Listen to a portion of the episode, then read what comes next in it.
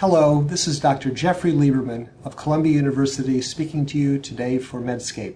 I want to talk to you today about something that has deeply disturbed me, and that is the fact that our government and our government policies seem deeply out of sync with our medical needs and scientific opportunities. What's prompted me to comment on this today is an article that I read published in the New York Times in which Dr. Francis Collins, the director of the NIH, said, to quote, 2013 is the darkest year ever for you know, the NIH, whose budget is at its lowest inflation adjusted appropriations level in more than a decade in effect, what sequestration as the kind of final straw or the latest sort of decline in funding of biomedical research through the NIH has done, in combination with the lack of increases and in inflation adjusted reductions in the NIH budget in the preceding years since the beginning of the Great Recession in 2008 is to effectively have undoubled the NIH budget. This could not happen at a worse time. Why?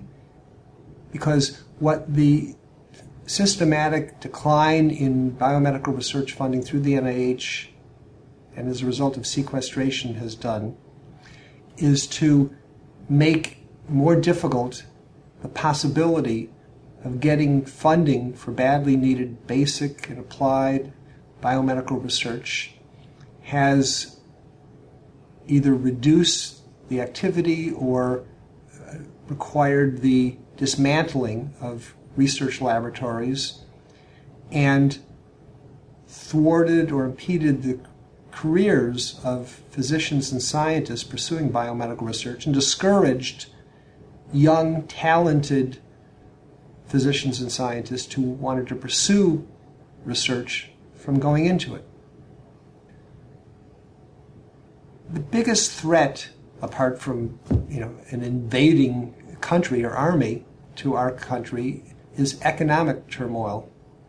The biggest threat to our economy is rising care uh, cost of health care.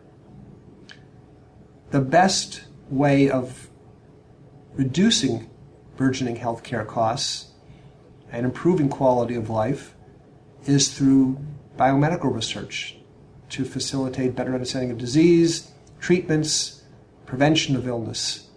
And when it comes to brain disorders, particularly mental disorders, we've never been in a position like this in terms of the level of knowledge we have, the talent and size of the workforce, and the capacity to learn more through research.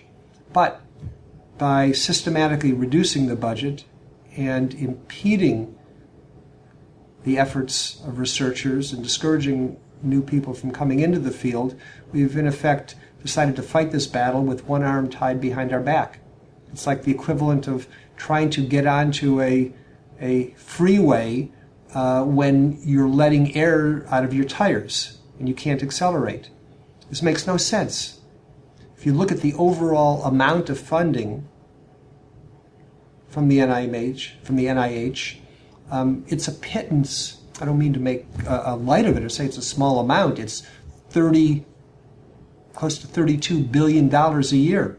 But in terms of the overall national budget, which is 3.4 trillion dollars a year, it's less than one percent.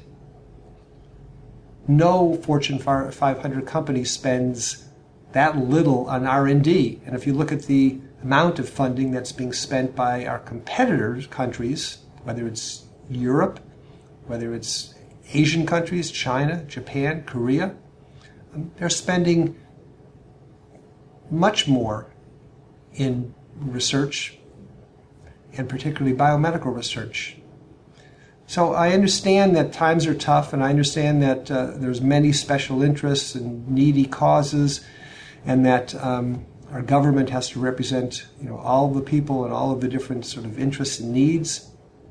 But I can't help but think that biomedical research deserves, just like military defense, special consideration, and particularly in terms of the way it really is going to further our national interests, both in terms of improving quality of life, extending the duration of life, and, and, and reducing the overall cost of care going forward. Um, so I just wanted to point this out. It's a, a, really a sobering message, but it's one that has, I think, uh, great possibilities if we could simply get our act together and better aligning our national policies and funding priorities with the uh, national needs and uh, our current scientific and medical opportunities. So, this is Dr. Jeffrey Lieberman speaking to you today from Columbia University on behalf of Medscape.